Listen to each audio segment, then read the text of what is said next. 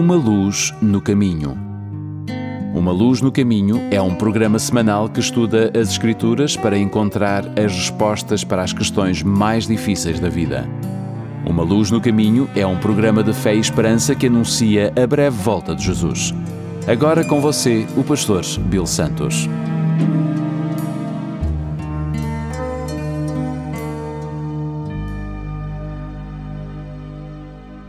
Bem-vindos ao programa Uma Luz no Caminho.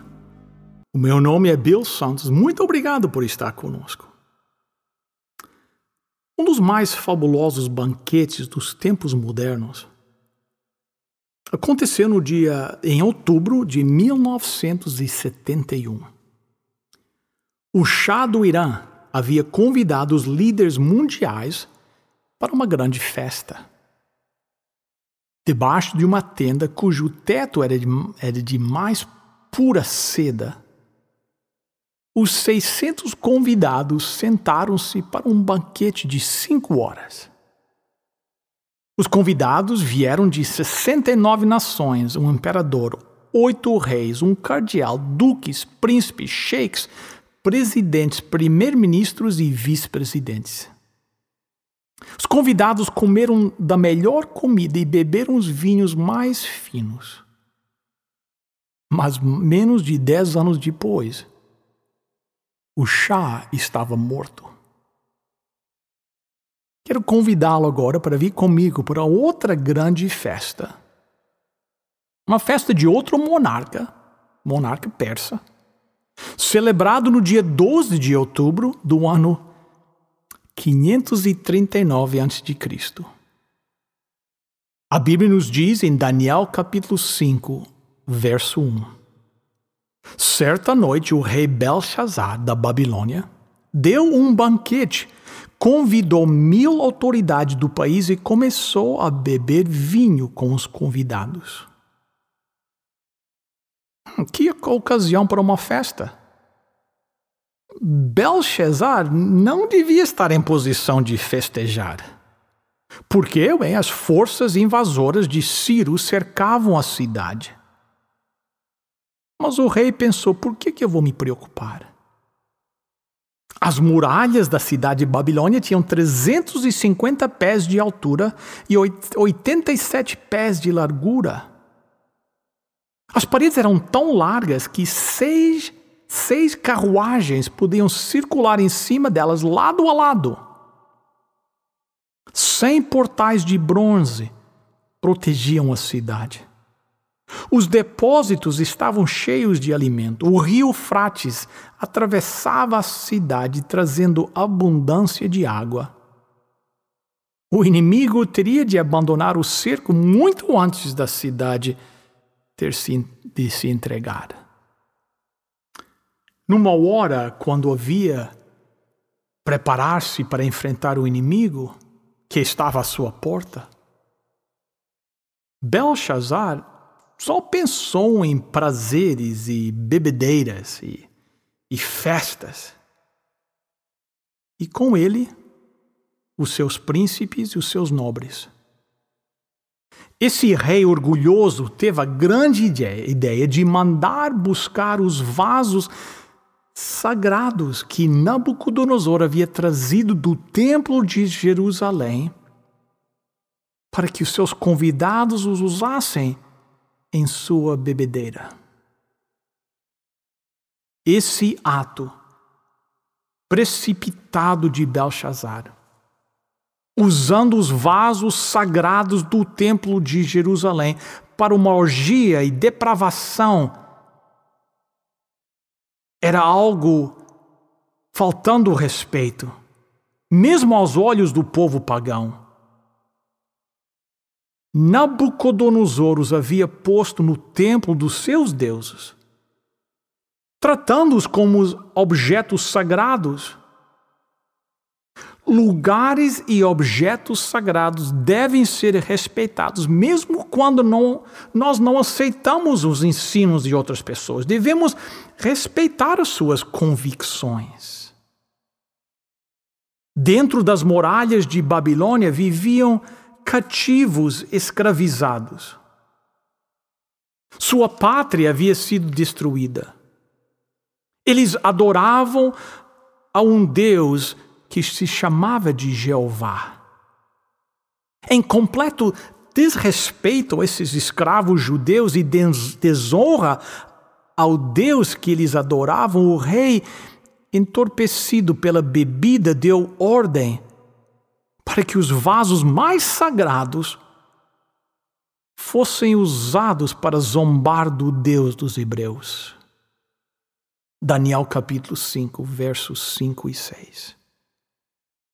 De repente, apareceu a mão de um homem e ela começou a escrever na parede branca do salão do banquete, num lugar iluminado pela luz do candelabro.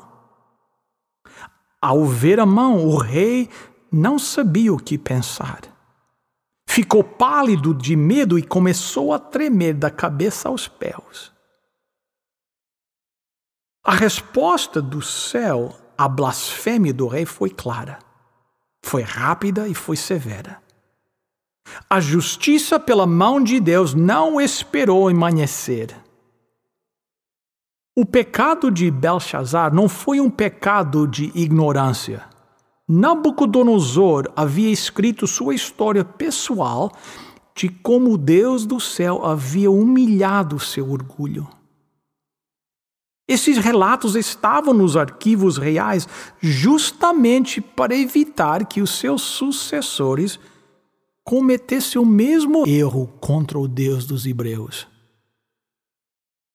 Mas a rebelião de Belshazzar foi maior do que Deus podia suportar. O rei havia recebido luz suficiente, mas não deu ouvidos o amor dos prazeres e o orgulho próprio do seu coração apagaram as lições que ele nunca deveria ter esquecido. Ele desperdiçou as oportunidades que lhe foram dadas. O seu pecado tornou-se incurável e nenhum apelo feito pudesse o remediar da penumbra escura que dominava a sala. Apareceu a mão com dedos como de homem. Com gestos seguros, aquela mão misteriosa escreveu com letras de fogo a sentença final do rei de Babilônia. No momento, o rei, o rosto do rei estava vermelho por causa do vinho, no, no outro momento estava pálido, branco de terror. Fora das muralhas da cidade, os inimigos avançavam com determinação. Na parte mais iluminada da parede, em frente à mesa do rei, a mensagem fatal, escrita pelos dedos pálidos daquela mão misteriosa, foi clara e evidente para todos. Com gritos de pavor, o rei ordenou que fossem chamados os astrólogos, os intérpretes caldeus e os adivinhos do palácio. Daniel capítulo 5, verso 7. Depois, gritando, ordenou que chamassem os adivinhos, os sábios, os astrólogos Logo que eles chegaram, Belshazzar disse: Aquele que ler o que está escrito na parede e me explicar o que quer dizer será vestido com roupas de purpura, receberá uma corrente de ouro para pôr no pescoço e será a terceira autoridade mais importante no meu reino. Belshazzar sabia que aquela mensagem da parede era de importância capital. Mesmo embriagado com a sua consciência, com sua consciência o perturbava. Os magos se concentraram a estudar a mensagem, mas logo tornou-se evidente de sua incapacidade. Então a rainha, a rainha mãe, entrou na sala e deu o seu parecer. Ela então declarou: Há no teu reino um homem que tem o espírito Espírito dos Deus Santos. A rainha mãe lembrou-se de outras vezes quando os sábios e adivinhos haviam falhado. Ela lembrou-se de um homem que havia sucedido quando os outros fracassaram. Ela se lembrava de que há mais de 60 anos atrás, Daniel havia visto o futuro de Babilônia e informado ao rei Nabucodonosor que seu império um dia passaria a outro reino. Daniel foi trazido à presença do rei. Agora procure imaginar esta cena dramática. O profeta venerado diante do rei e os seus convidados, um velho de 80 anos, 70 dos quais havia vivido em terra estrangeira. Durante a maior parte da sua vida, ele havia vivido próximo à corte, ocupado alguns dos cargos mais importantes no império, quando governado por outros soberanos. O grande rei Nabucodonosor tinha nele confiança total. Muito mais do que isso, ele era um homem que falava com Deus e dele recebia pessoalmente revelações que tratavam do futuro do mundo. Agora ele estava pronto a dar ao jovem rei, a que ele via o monarca, uma mensagem direta do Deus de Israel, cujos vasos sagrados o rei havia profanado. Belshazzar não estava totalmente convencido dos talentos do velho Daniel. Se puderes ler esta escritura, disse ele, serás vestido de purpura e terás cadeia de ouro ao pescoço, e no reino serás o terceiro governante. Daniel responde ao rei com penetrante repreensão: Não preciso dos teus presentes, pode ficar com eles. O que Daniel disse poderia ter lhe custado a vida mas ele o disse sem temor. Ele era um profeta de Deus e tinha uma mensagem de verdade para dar ao rei. Ele começou por dar ao monarca agitado uma lição de história e contou o que Deus havia feito a Nabucodonosor, que reinou antes dele. Sua mensagem foi breve e simples porém um dos discursos mais convincentes e eficazes jamais pronunciados. Penetrante como uma espada. Após fazer lembrar ao rei Belshazzar o que havia acontecido, ele foi diretamente ao significado da escrita na parede. Daniel capítulo 5, versos 24 a 28. É por isso que ele mandou, que ele mandou essa mão escrever nas paredes essas palavras: Mene, Mene, Tekel e Parsim. E agora a explicação. Mene quer dizer que Deus contou o número dos dias do reinado do Senhor e resolveu terminá-lo. Tekel quer dizer o Senhor foi pesado na balança e pesou muito pouco. Em Pérez quer dizer que o seu reino será dividido e entregue aos medos e aos persas. Mene. Deus contou o número dos dias do reinado do Senhor e resolveu terminá-lo. Para tudo há um tempo ou medida. Cada hora gasta em vão se vai, e não poderemos trazê-la de volta. Pergunte a qualquer pessoa à beira da morte o valor do tempo. Tekel. O Senhor foi pesado na balança e pesou muito pouco. A balança do rei inclinava-se para um lado, ele havia sido pesado e foi achado em falta.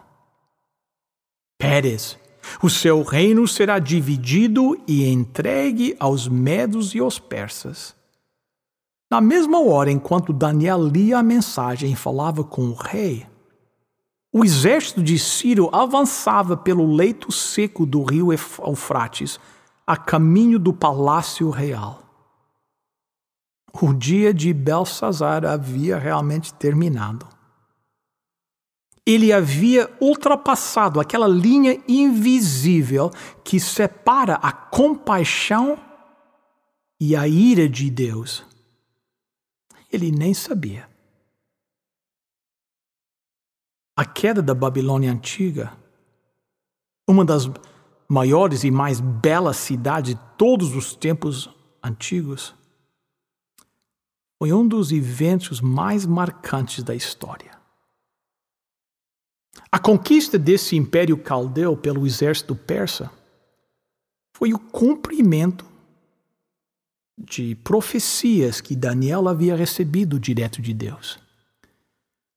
A Bíblia diz que das ruínas da Babilônia surgirá um novo reino eterno, onde habita a justiça. Você e eu hoje, nós vivemos em que talvez seja o século mais anticristão desde o tempo de Cristo. Vivemos num tempo de violência e imoralidade sem paralelo, mas mesmo em meio a essa confusão, a vida do cristão pode estar envolvida numa atmosfera de paz. O salmista escreve no Salmo 4, versos 7 e 8. Mas a felicidade que pões no meu coração é muito maior do que daqueles que têm comida com fartura. Quando me deito, durmo em paz, pois só tu, ó Senhor, me fazes viver em segurança. Que essa seja a oração de cada um de nós, em nome e por amor de Jesus. Amém. Queridos ouvintes, chegamos ao, ao hora do nosso programa que nós oferecemos um recurso para a sua caminhada espiritual. Nós hoje temos um livro maravilhoso chamado A História da Redenção. É um livro que fala da, do milagre de Jesus morrer pelos seus filhos, para lavá-los de todo o pecado e toda iniquidade. Nós gostaríamos de oferecer este livro para você, o nosso ouvinte, como uma oferta do programa. Se você está interessado em receber este livro, ligue agora mesmo para os nossos voluntários no número 1800 458 1735. 1800 458 1735. 1 800 458 1735.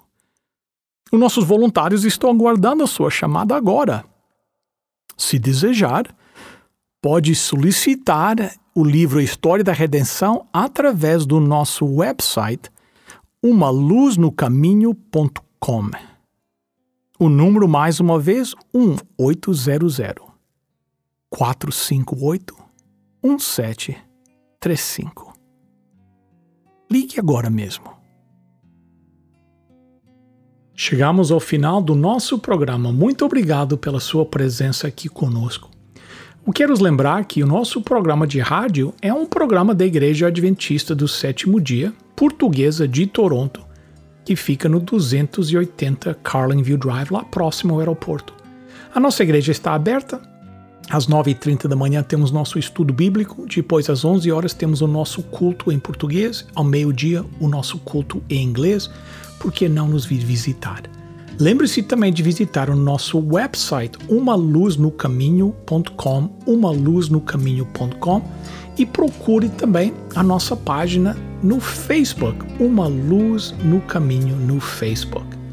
Até a próxima semana, se Deus quiser. E lembre-se, lâmpada para os meus pés é a tua palavra e luz para o meu caminho.